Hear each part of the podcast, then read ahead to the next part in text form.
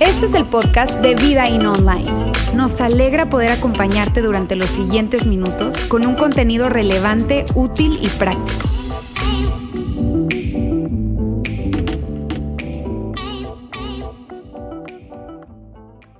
Hoy estamos cerrando nuestra serie Encuentros íntimos. Estamos ya en la tercera parte de esta serie que hemos titulado Encuentros íntimos, que tiene todo que ver con esta idea, este concepto de la verdadera intimidad. Y hemos dicho que en nuestra cultura y lo que vemos a nuestro alrededor, en esta cultura hipersexualizada, que lo vemos en, en, videos musicales, lo vemos en las redes sociales, en películas y series, es muy diferente y no refleja la verdadera intimidad no refleja la verdadera intimidad y lo que en última instancia tú y yo estamos buscando en una relación. Entonces hemos estado expandiendo, hablando acerca de qué es la verdadera intimidad. Y, la semana pasada eh, Fer hablaba acerca, acerca de eso, poniéndonos como ejemplo el concepto y la idea de, un par de personas, Adán y Eva. Y más allá de que si tú crees en ellos o no, si, si tú crees que eso es, es una fábula lo que sea, decía Fer, está bien, pero no te distraigas, porque hay un principio detrás de todo eso. Y él hablaba en ese texto de Génesis donde dice que ambos estaban desnudos y no se avergonzaban. Es decir, que tú y yo fuimos creados para la unidad, pero para poder estar unidos necesitamos tener acceso total el uno al otro, emocionalmente, espiritualmente y físicamente. Y entonces Fer nos hablaba acerca de este concepto y decía que, que, entre Adán y Eva había una transparencia total, no había nada oculto entre ellos, no había secretos entre ellos, eran totalmente conocidos y totalmente aceptados. Y entonces Él nos ampliaba esta definición que hemos venido construyendo de lo que es la verdadera intimidad, diciendo esto, diciendo que, que tiene que haber una transparencia y tenemos que estar conectados entre nosotros. Y entonces hemos hablado acerca de varios conceptos, puede haber muchísimos, pero decidimos mencionar tres. Y la primera semana hablábamos del concepto de la exclusividad. Y decíamos que para poder experimentar tú y yo verdadera intimidad, necesitamos exclusividad. Tú no puedes experimentar eh, eh, intimidad, verdadera intimidad con tu pareja si tú no pasas tiempo solo con tu pareja. Por eso eh, los esposos cuando se van de luna de miel se van solos, ¿verdad? Aunque hay algunos que van con toda familia y todo. Pero van solos, ¿por qué? Porque entienden que son exclusivos el uno del otro. Y entonces en ese tiempo juntos se desarrolla y se fomenta la verdadera intimidad. Y luego la semana pasada Fer nos hablaba de este concepto de vulnerabilidad, que tú y yo jamás podremos experimentar verdadera intimidad si no somos auténticos, si no somos abiertos, si no abrimos nuestro corazón el uno con el otro para ser totalmente conocidos y ser totalmente aceptados en un lugar seguro. Hoy que estamos cerrando, yo quiero hablar acerca de otro concepto que me parece muy importante y es crítico y es la idea de la generosidad.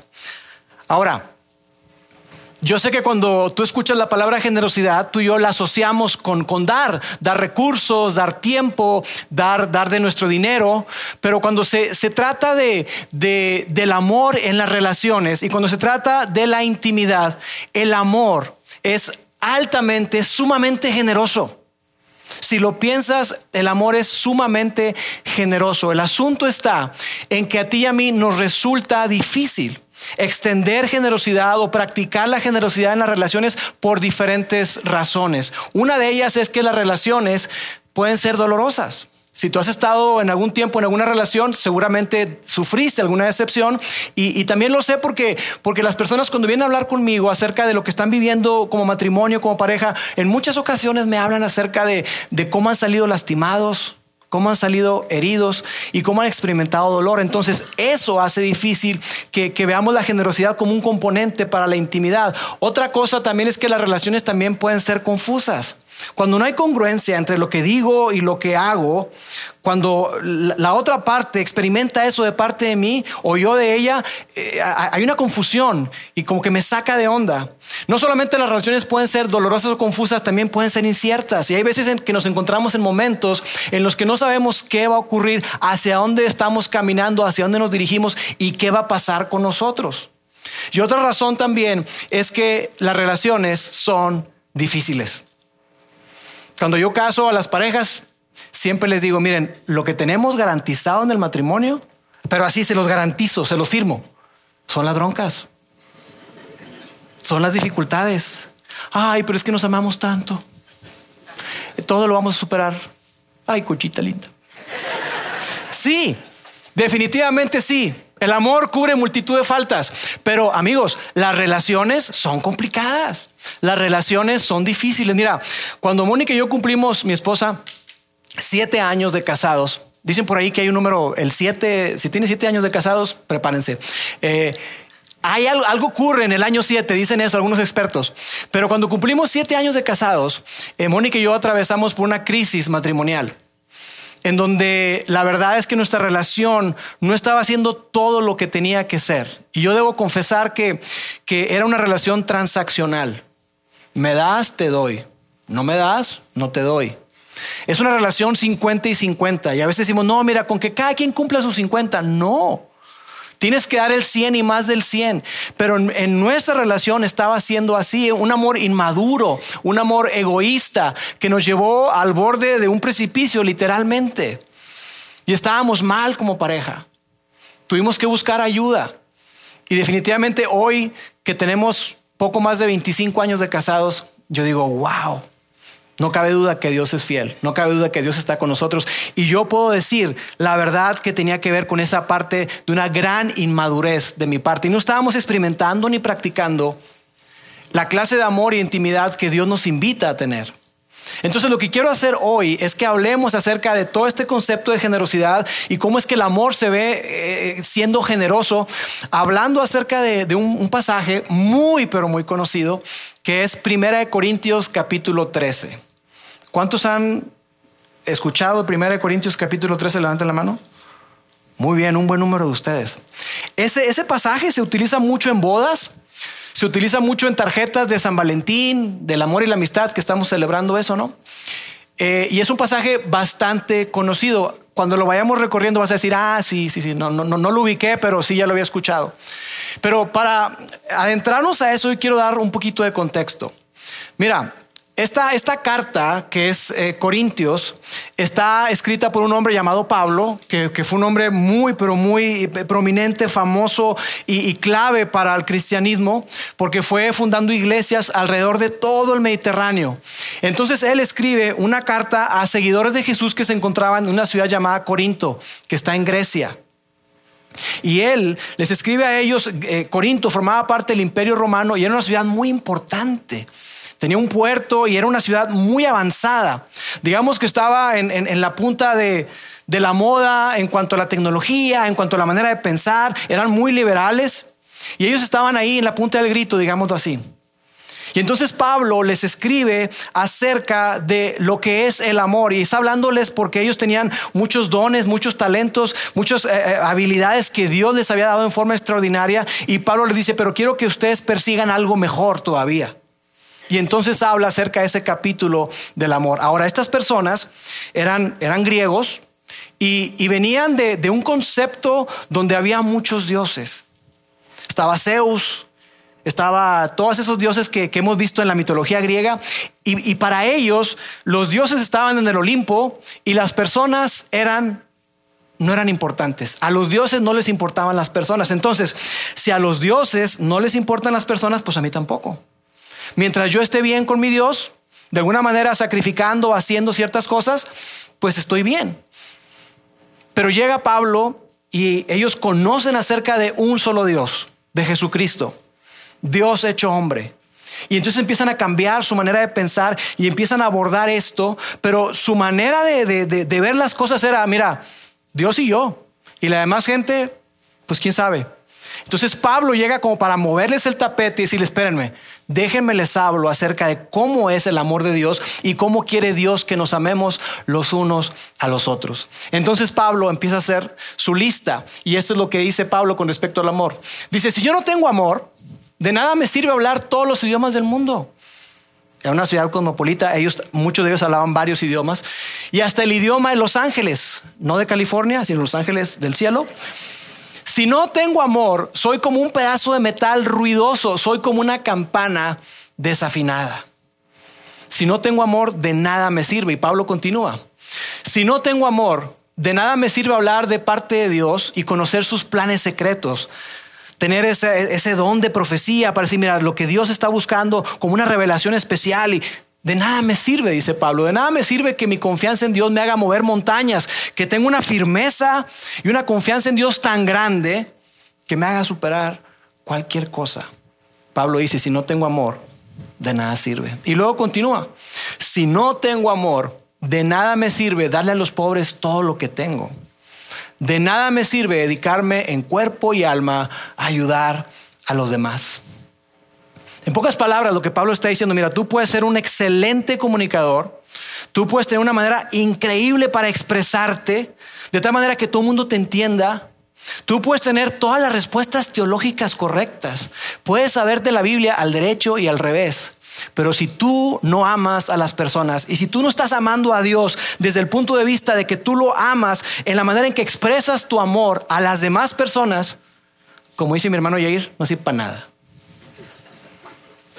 No sirve para nada. Es lo que Pablo está diciendo. Ahora, yo sé, amigos, que, que tú escuchas esto y puede sonar muy duro, puede sonar muy radical, como que está la vara muy alta. Pero también sé que muy probablemente tú y yo no nos sentimos aludidos con eso. ¿Sí, no? Ok, pero no me siento tan mal. Porque sabes qué pasa? Que tú y yo pensamos que sabemos amar, pero no sabemos querer. No, no es cierto. Pensamos que nosotros somos personas amorosas y que sabemos amar. Entonces lo que quiero hacer es que Pablo a continuación da una lista de cualidades o características de cómo es el amor el verdadero amor, el amor generoso. Y, yo lo que quiero, estuve súper tentado, súper tentado a, hacer que todos participáramos poniéndolos de pie, pero como no los quiero incomodar, no los voy a poner de pie. Pero quiero que se imaginen, quiero que se imaginen que en este ejercicio en el que quiero que todos participen, todos nos ponemos de pie, no se pongan de pie, imagínense que están de pie. Entonces lo que voy a hacer es que yo voy recorriendo esa lista de cualidades que Pablo va dando. Y cuando yo recorra esa lista, si yo menciono algo que tú no estás practicando constantemente, que no es algo que te caracteriza en tu, relación romántica, en tu relación con tus hijos, en tu relación con tu pareja, yo quiero que tú en tu mente, tú te sientes. ¿Bien? ¿Estamos? Voy a recorrer la lista. Usted, todos estamos de pie, ¿verdad? Eh, mentalmente. Yo sí físicamente, ustedes mentalmente. Y cuando yo diga algo, si tú dices, no, eso no me caracteriza, haz de cuenta que tú te sentaste. Bien, vamos a ver la lista de Pablo. Esto es lo que dice. El amor es paciente. ya, todos se sentaron. El amor es paciente. Aquí yo sé que un buen número se sentó. Ajá. Continúa Pablo y dice, el amor es bondadoso. El amor practica, tiene actos de bondad, es bueno hacia la otra persona. ¿Cuántos pacientes y bondadosos tenemos? Muy bien, continúa. Dice, el amor no es envidioso. El amor no tiene, no, tiene celo del otro, no se compara con el otro. Y entonces si, si a mi esposa la promovieron y, ahora está en otro puesto, y digo, ay, eh, ella va prosperando su carrera, pero yo no. Mm, no, nada que ver. Se alegra no hay envidia, no hay celo, no hay nada de eso. Continúa por ahí. Dice, el amor no solamente no es envidioso, dice, no es orgulloso. Y aquí, amigos, es donde yo me siento. Sí, porque les digo, parte del problema que, en, mi, en mi asunto con Mónica tenía que ver con mi orgullo. Y yo les digo a las parejas, el orgullo es el enemigo del matrimonio. El orgullo es el enemigo del, matrimonio. No permitas que el orgullo te, te venza, que te gane. Aquí es donde yo me siento. Después continúa. El amor no es grosero. El amor no es grosero. El amor no es egoísta. El amor no es rudo. No se comporta mal. Continúa por ahí. El amor no se enoja fácilmente. Ya siéntense. Yo creo que todos estaríamos acá, ¿no es cierto? Y luego, ¿qué tal esto? No lleva cuenta de las ofensas, no lleva registro de las ofensas. Porque lo hemos dicho acá, a veces no somos histéricos, pero sí somos históricos. Tú, y acuérdate, fue el viernes en la tarde, claro, hiciste y te paraste y volteaste la cara. Oye, yo, ¿cómo de qué estás hablando? Yo, yo sí soy. Me dice Mónica, oye, es que me dice santo y seña. Tengo buena memoria fotográfica, mi amor. No, es que eres, llevas registro. No lleva cuenta de las ofensas. Cuando tú ves esto, dices tú, ¿y qué diferente es a como muchas veces yo amo, a como yo muchas veces estoy expresando el amor? Pero ¿sabes qué tiene en común esa lista? Tienen en común la generosidad. Porque cuando tú eres generoso, tú eres capaz de practicar eso. Esa cualidad está intrínseca ahí. Después, Pablo continúa. No se alegra de la injusticia, sino que se alegra cuando la verdad triunfa. Y tú ves esto y dices tú, ajá, ¿y qué tiene que ver con las relaciones? Lo que Pablo está diciendo ahí, entre otras cosas, es que el verdadero amor, el amor que es generoso, el amor que perdura, es un amor que no disfruta señalar los errores del otro. No está así como que, ajá, te caché. ¿Ves? No, si tengo rato observándote. Ay, caray. O sea, ¿me estás observando para ver cuando me equivoco? El amor no disfruta, no se alegra cuando el otro se equivoca, cuando el otro comete un error, cuando el otro comete una falta. Pero por otro lado, dice ahí que se regocija o se alegra en la justicia, en la verdad, en que la verdad prevalezca, en que la realidad esté presente.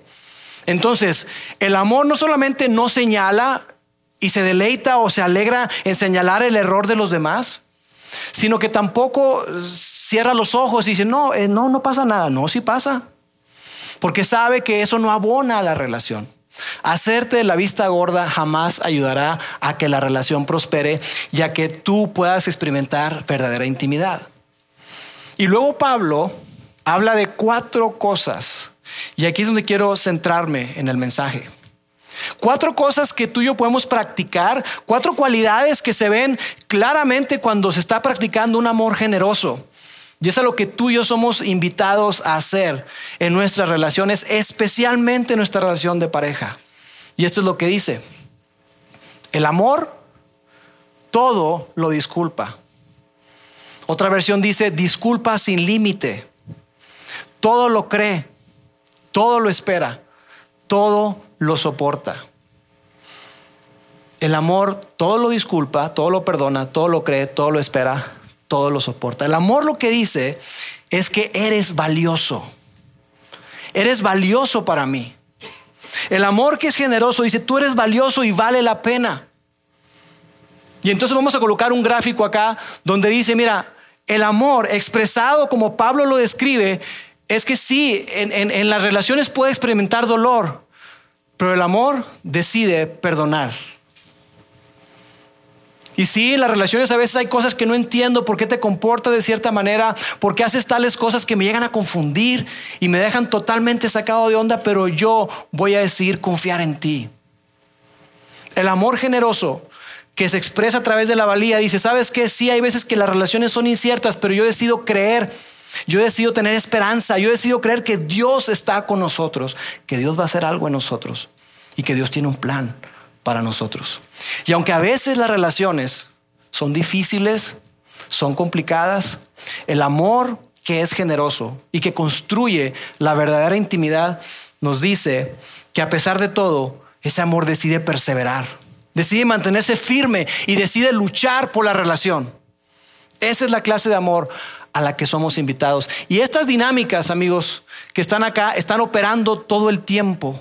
Todo el tiempo está en estas dinámicas donde yo tengo la opción de, perdonar, tengo la opción de confiar o no, tengo la opción de mantener la esperanza o no, tengo la opción de seguir luchando y perseverando o no. Y lo que hace posible que esa dinámica ocurra es la generosidad. Por eso en este círculo tú ves que está, están entrelazados estas palabras positivas, digámoslo así, confiar, esperanza, perseverar y perdonar, y están conectadas con la generosidad. Ahora tú ves esto Suena padrísimo. No, pues sí. La pregunta que se nos puede despertar es, ¿y hasta cuándo? ¿Todo el tiempo?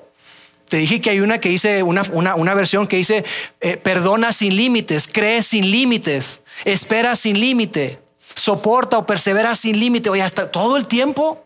Lauro, pero eso que no, no es irresponsable eso. No, eso, no es, eso no es ser ingenuo. Pensar que todo el tiempo. A lo cual yo pregunto, ¿y qué no es esa una de las cualidades de la generosidad? Cuando tú eres generoso con alguien, cuando alguien te pide dinero en la calle, por ejemplo, ay, es que eh, tengo un hijo enfermo y pasa esto y lo otro, y a veces tú les das dinero y van y se meten en el chupe. Perdón la expresión. Lo usan para otra cosa. Ellos pueden tomar ventaja de tu generosidad, ¿no es cierto?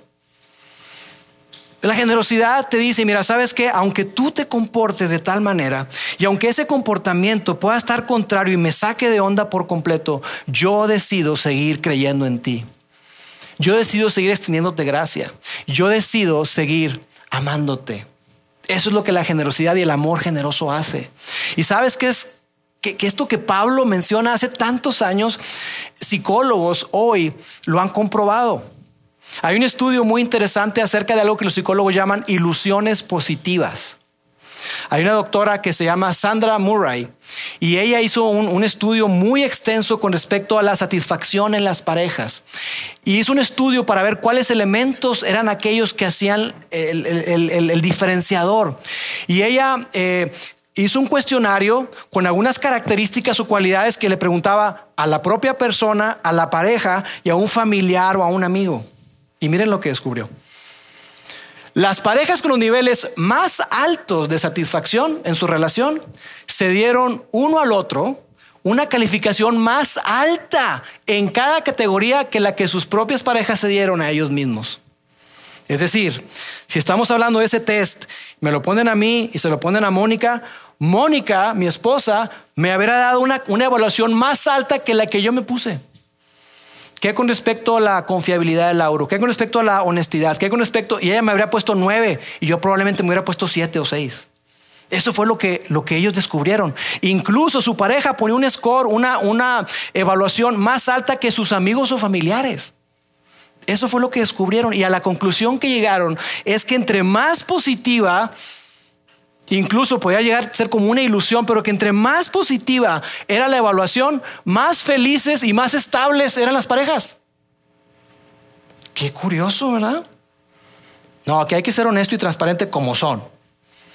Pero ¿sabes qué descubrieron también? Que esas parejas que se daban ese, ese, score, esa evaluación, en donde la pareja tenía un concepto más alto de su, de su cónyuge que sí mismo, descubrieron que eran atraídos el uno al otro, es decir, que permanecen enamorados. Porque se dan una, explicación generosa, porque son generosos el uno con el otro. Ahora, esto es algo que tú y yo hemos experimentado desde que somos niños. Somos atraídos a personas que tienen un concepto bueno de nosotros. Coaches, mentores, amigos, familiares, esas personas que confían en ti esas personas que tienen una, buena imagen sobre ti, tú, tú eres atraído hacia ellos. Aquellas personas que te descalifican constantemente, tú y yo por naturaleza le sacamos la vuelta y en el matrimonio es exactamente lo mismo. Somos atraídos el uno al otro cuando tenemos una imagen positiva el uno del otro, incluso mejor que la propia. Y otra cosa interesante que descubrieron en el estudio es que no solamente son atraídos, sino que las personas, las parejas son motivados el uno al otro para estar a la altura de esa opinión favorable que tiene la pareja. Entonces, si Mónica tiene una opinión favorable con respecto a X tema, con respecto a mí, yo soy motivado a, a, vivir de esa manera. Y mi comportamiento y mi creencia con respecto a mí es modificada por eso. Qué interesante. Lo que Pablo decía, un amor generoso, que todo lo cree, todo lo espera, todo lo disculpa, todo lo soporta, un amor que persevera. Ahora, ¿sabes qué pasa? Que tú y yo enfrentamos un desafío. Y el desafío que enfrentamos para que tú y yo podamos extender generosidad y que para podamos tener esta, esta ilusión positiva que llaman los psicólogos, es que en las relaciones ocurre algo y le llamamos brechas. Hay una brecha hay una distancia, una disonancia, hay una, una incongruencia entre lo que yo espero y lo que yo experimento, entre la expectativa y la experiencia. Y tú lo sabes. Tú tenías la expectativa de que tu esposo llegara temprano a casa para cenar juntos como familia. Era algo que probablemente ya habían discutido, ya habían hablado, pero se le hizo tarde otra vez. Se abrió una brecha. Y entonces se le hizo tarde y no, no solamente se le hizo tarde, sino que no tuvo la, la delicadeza para avisarte, para levantar el teléfono y hablarte, o, de, olvídate hablarte, perdió un WhatsApp. Nada, no te avisó. Expectativa, experiencia o realidad. Y si, si mi pareja, si mi prometida, mi prometido, si, si mi novia, mi novio, esa persona con la que yo quiero hacer vida juntos, mi esposo, mi esposa, no cumple con algo que yo estoy esperando, eso hace que se abra una brecha. Y eso, abre, eso hace que se haga una distancia, una separación entre nosotros. Y eso hace que las cosas se vuelvan enredadas, enreda las cosas, las complica. Y a veces las complica demasiado. Que, que esa brecha, la expectativa y la realidad, eso hace que nuestras relaciones se empantanen y que sean complejas. Tan complejas como un rompecabezas. ¿A cuánto les gustan los rompecabezas? Levanten la mano. A dos. A algunos de ustedes les gustan los rompecabezas. Mira, muchas ocasiones en nuestra relación así es. Es como si fuera un rompecabezas. Y aquí va a aparecer una imagen de un rompecabezas, dos piezas. Y quiero que piensen, hablando de brechas y lo que impide que, que, extendamos y vivamos ese amor generoso, es que hay varios componentes. La parte superior es lo que yo veo. Lo que veo, que tiene que ver con sus cosas. Tiene que ver con, con Mónica. Tiene que ver con mi esposa. Y todos traemos cosas. Traemos cosas del pasado, traemos expectativas, traemos experiencias, emociones, heridas, y esas nos las traemos a la relación. Entonces, cuando hay eso, la relación sufre. La relación se ve afectada, la relación se ve, se ve dañada. Entonces somos tentados tú y yo, cuando se abre esa brecha, somos tentados a lo siguiente. Somos tentados a desconfiar en vez de creer. Somos tentados a desconfiar de la persona en lugar de confiar en ella. Somos tentados a asumir lo peor en lugar de esperar lo mejor. Y somos buenísimos para eso. Entonces tú y yo lo que hacemos es que vamos con, nuestra pareja y le reclamamos y, entonces nos montamos sin darnos cuenta en una dinámica de desconfianza. Y aquí va a aparecer un gráfico en donde esta generosidad que abrazaba todos estos conceptos ya no está presente. Ya no está presente. Es una, esta es una dinámica de desconfianza, entonces me cuesta perdonar. Ante la incertidumbre, me cuesta confiar en ti ante lo que estamos batallando y ante, ante, ante lo que es confuso, yo puedo pensar que me es difícil mantener la esperanza y ante lo que es difícil me cuesta mantenerme firme, me, cuesta, me, cuesta perseverar. Ahora acuérdense, estamos hablando de extender generosidad, tener ese concepto alto, favorable de nuestra pareja, pero no se trata de tapar el sol con un dedo. Ay, voy a ignorar, es que yo siempre confío y, y pues no, no, no. No se trata de tapar el sol con un dedo tampoco. Se trata de abrazar los hechos brutales de la realidad, así lo dice Henry Cloud, un psicólogo cristiano.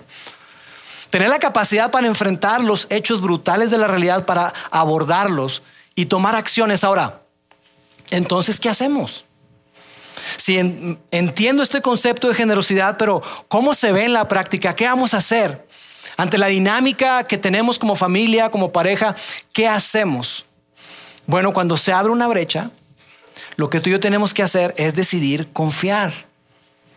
Y si se vuelve a abrir la brecha, tú tienes que decidir confiar. ¿Hasta cuándo, Lauro?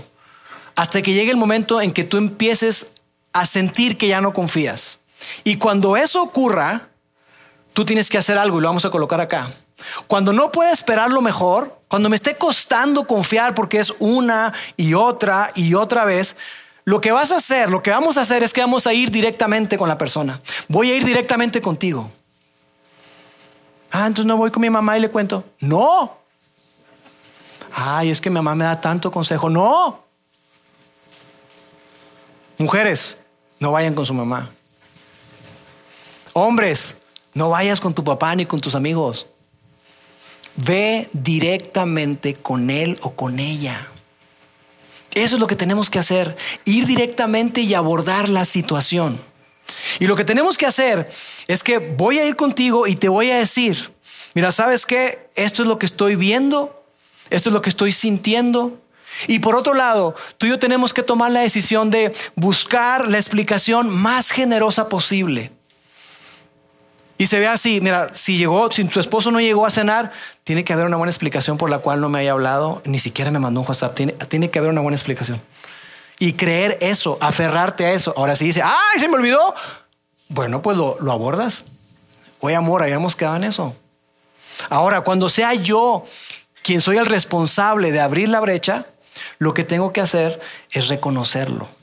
Y yo voy a ir a buscar a mi esposa y le voy a decir, amor, yo sé que había quedado contigo en que iba a llegar temprano para cenar. Y la verdad es que se me olvidó. La verdad es que ocurrió tal o cual cosa y voy a ser honesto. Y eso va a ayudar a abonar a esa confianza que se pudo haber perdido. Porque es muy diferente, amigos, que tú vayas y confieses, y eso tiene que ver con mucho con humildad, a que tú seas descubierto, ¿no es cierto? Es muy diferente cuando tú vas y reconoces y si sabes que me siento tan mal, porque yo sé, yo te prometí que no iba a hacer eso y lo hice. Perdóname, perdóname. Entonces tenemos, tenemos que, ver, que ver eso. Te decía que, que en esta dinámica hay dos piezas que es como un rompecabezas. Vimos la primera que tiene que ver con lo que veo, que tiene que ver con la otra persona, con sus cosas. Pero la otra, la otra parte es quién soy. ¿Quién soy yo? Y tiene que ver con mis cosas. No solamente las cosas de ella, sino tiene que ver con mis cosas. Y amigos, esto en la práctica, créanme que es tan complejo. Cuando llegan personas con nosotros para pedirnos consejería, aliento, ayuda en su matrimonio, ¿sabes qué? Nos topamos con que nuestra tendencia es culpar, es culpar al otro. Y llegan parejas o llega una persona y me dice él, oye, lo que pasa es que fulanita es que, pa, y me empieza a hablar y hablar y hablar y hablar y hablar de ella. Llega un momento que tengo que pararlos y les digo, a ver, eh, ya no me hables de ella, háblame de ti. Porque me hablas de ella, pero yo no puedo hacer nada con ella. Estamos hablando de ti. Y la idea es que juntos podamos trabajar para que puedan dar vuelta a esto, pero trabajemos en ti. Porque yo, no, no, no, hablando de ella no vamos a cambiar absolutamente nada. Y a veces lo entienden, a veces se molestan. Porque amigos, es mucho más fácil y mucho más cómodo mirar al otro que mirarnos al espejo. Es mucho más fácil. Pero la invitación que tú y yo tenemos es a vernos a nosotros mismos, porque nuestra tendencia es culpar. Con respecto a las brechas, hay una estadística interesante que dice que más del 90% de los fracasos matrimoniales tienen que ver con lo que se trajo a la relación más que con lo que ocurrió en la relación. Fíjate qué interesante. Cuando una pareja fracasa, muchas veces tiene más que ver con lo que esa persona trajo, que ya venía arrastrando, sus inseguridades, sus emociones, sus experiencias, tuvo que ver más con eso que con lo que ocurrió en la relación. Obviamente en la relación a veces pasan cosas que, que dices tú, híjole, por supuesto que dañan, pero incluso muchas ocasiones lo que ocurre en la relación es el resultado de cosas que tú trajiste a la relación. En la gran mayoría de las veces eso es lo que ocurre. Y puede ser, te digo, experiencias, emociones, eh, eh, falsas creencias expectativas y esas falsas creencias que pudieron ser formadas desde la infancia. Te marcaron a ti. Y entonces tú has creído algo con respecto a las relaciones y sobre eso tú te has construido tus expectativas y has depositado todas esas expectativas en tu pareja. Entonces lo que ocurrió en el pasado, me lo traigo al presente e impacta mi futuro.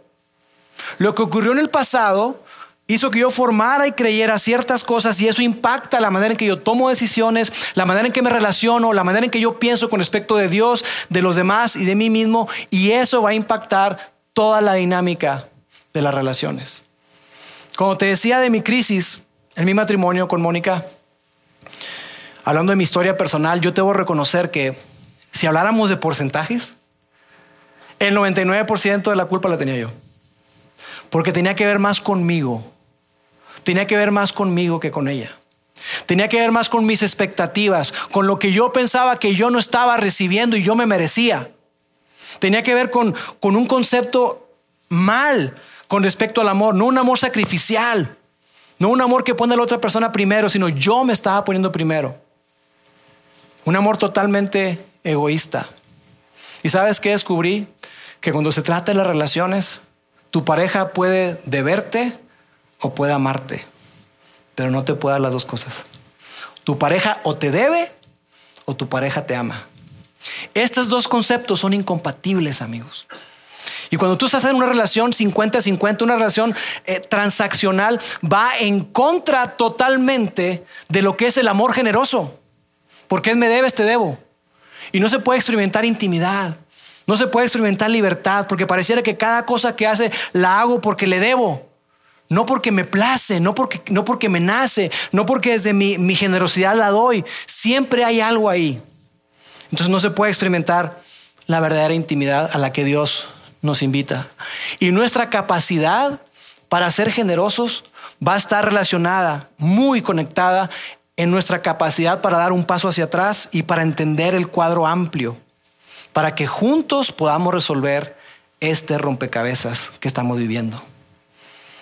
De eso se trata. Porque amigos, no es de échale ganas. Mira, tú échale ganas y esfuérzate por perdonar todo, esfuérzate por creer siempre, esfuérzate por perseverar. No. Si no entendemos qué es lo que hay detrás y todo el bagaje que traemos, es muy difícil. Es muy complicado. Por eso tenemos que entender y que juntos se pueda resolver ese rompecabezas. Porque está, allí está el rompecabezas, lo que veo, sus cosas, quién soy y mis cosas. Están esos dos componentes. Y lo que quiero hacer con estos minutos que me quedan es compartir con ustedes una herramienta muy sencilla que más que herramienta es una pregunta. Y es una pregunta que nos puede ayudar en la dinámica de pareja para que juntos podamos resolver lo que estamos enfrentando. ¿Están listos para la pregunta? La van a ver, la van a ver y van a decir, ay, Lauro, esta es la pregunta.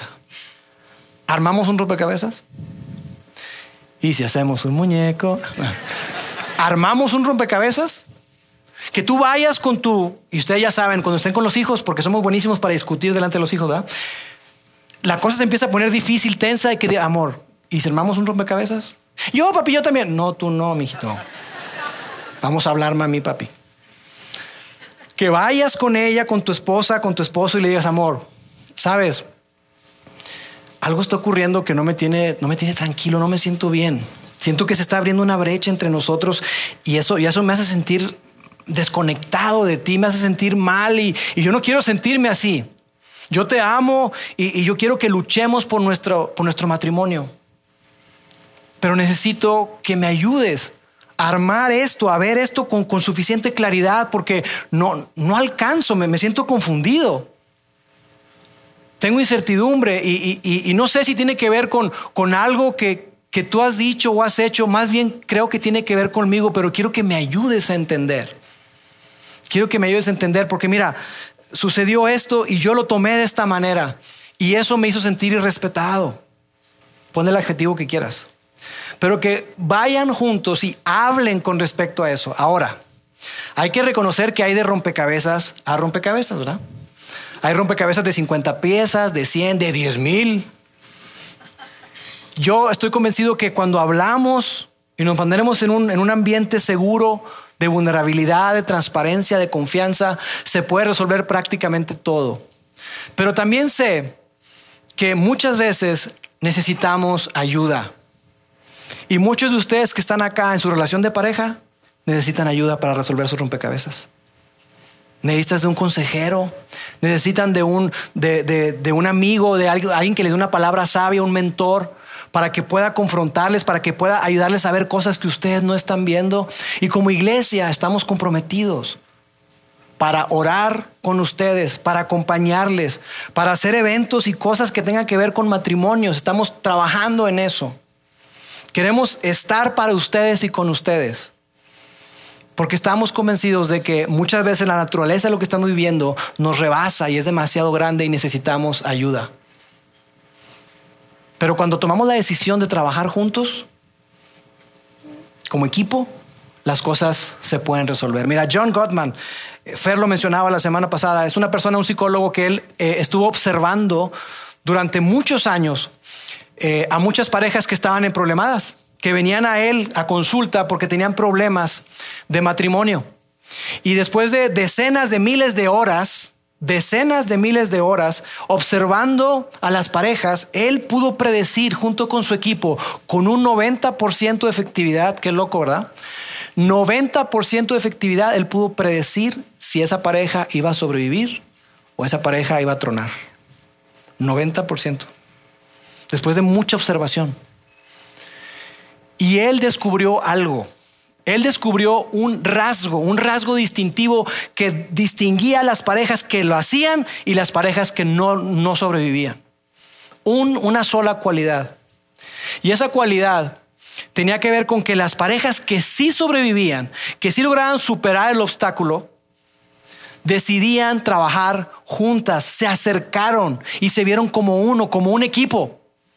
Y entonces llegaban con ellos y les decían, mira, es que tenemos esta bronca, pero pareciera como que si la bronca la dejaran en el otro cuarto. Pero aquí estamos nosotros y traemos este rompecabezas, traemos todo este broncón y necesitamos que nos ayuden, por favor, a resolverlo. Esas parejas lo lograron. Las parejas que se trajeron el problema, y no solamente se trajeron el problema, sino decían, es que ella es el problema, es que él es el problema que veían a su pareja con desdén, con descalificación, con desvaloración, ellos veían y decían, esto no la van a hacer. Y con un 90% de efectividad, no la hacían. Cuando tú no eres generoso con tu pareja, cuando tú no extiendes generosidad, cuando tú no eres paciente, cuando tú no eres bondadoso, cuando tú no, no disculpas todo, cuando tú no crees todo, esperas todo y soportas todo, es muy difícil que tú logres sobrevivir en tu relación. Decidir resolver juntos el asunto hace toda la diferencia, amigos. Recordemos qué fue lo que dijo Pablo. El amor todo lo disculpa, todo lo cree, todo lo espera, todo lo soporta. Y les digo algo que me encanta de esto. Ese es el amor de Dios para ti y para mí. Ese es el Evangelio. Porque Dios, cuando tú y yo estábamos lejos, muy lejos de Él, separados de Él, sin tomarlo en cuenta Él, incluso en contra de Él, burlándonos de Él, todo lo disculpa. Y fue necesario que entregara su único Hijo, a Jesucristo, para que muriera por nosotros y al hacerlo, que tú y yo fuéramos realmente perdonados que nos reconectáramos con Él y que pudiéramos creer en Él. Y Jesús no se venció, perseveró y experimentó una muerte y una muerte de cruz por amor a ti y a mí. Un amor generoso, un amor sacrificial, un amor que se entrega. Y con esto termino.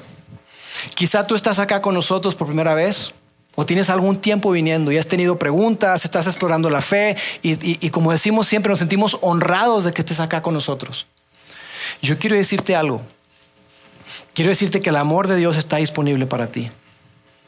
Ese amor que todo lo disculpa, que todo lo cree, que todo lo espera y que todo lo soporta, está disponible para ti. Y que en tu relación con tu pareja, en la medida que tú te conectes con Dios y abraces ese amor de Dios y experimentes ese amor de Dios, tú vas a poder poner en práctica eso. Amigos, yo en lo personal creo que sin una relación con Dios esto es imposible practicarlo. Por eso les dije, no es de que échale ganas. Hombre, échale ganas. Busca practicar esto. ¿Saben qué les digo? Buena suerte. Pero si Dios está en la ecuación, si tú consideras a Dios y caminas hacia Dios y abrazas el amor de Dios, tú vas a experimentar eso. Amigos, nadie puede dar lo que no tiene. Nadie puede dar lo que no ha experimentado. Y esta es la invitación de Dios para ti y para mí. Abracemos el amor increíble que Dios tiene para nosotros y vivamos y practiquemos un amor generoso. Así podremos experimentar, uno, verdadera intimidad como pareja y sabes también qué? Verdadera intimidad con Dios, lo cual es todavía mucho más extraordinario e increíble. Permíteme orar. Dios, te doy gracias. Gracias, Padre, porque tú nos enseñas a través de tu palabra la manera en que tú nos has amado primero. Si nosotros te amamos es porque tú nos amaste primero. Si nosotros podemos amar a otras personas es porque tú nos has capacitado y nos has mostrado tu amor. Dios, yo quiero hoy eh, reconocer que en muchas ocasiones hemos amado en forma egoísta a nuestra pareja, a nuestros hijos. Pareciera que ellos están para nosotros y no nosotros para ellos. Pero Padre, hoy que leemos esto, hoy que recorremos esto, queremos tener manos abiertas y queremos pedirte que tú nos ayudes a ver el amor desde tu perspectiva y que nos ayudes a expresar el amor de una manera extravagantemente generosa. Que perdonemos, que creamos, que nunca perdamos la esperanza y que podamos luchar y perseverar y mantenernos firmes. Te lo pido en nombre de Jesús. Amén.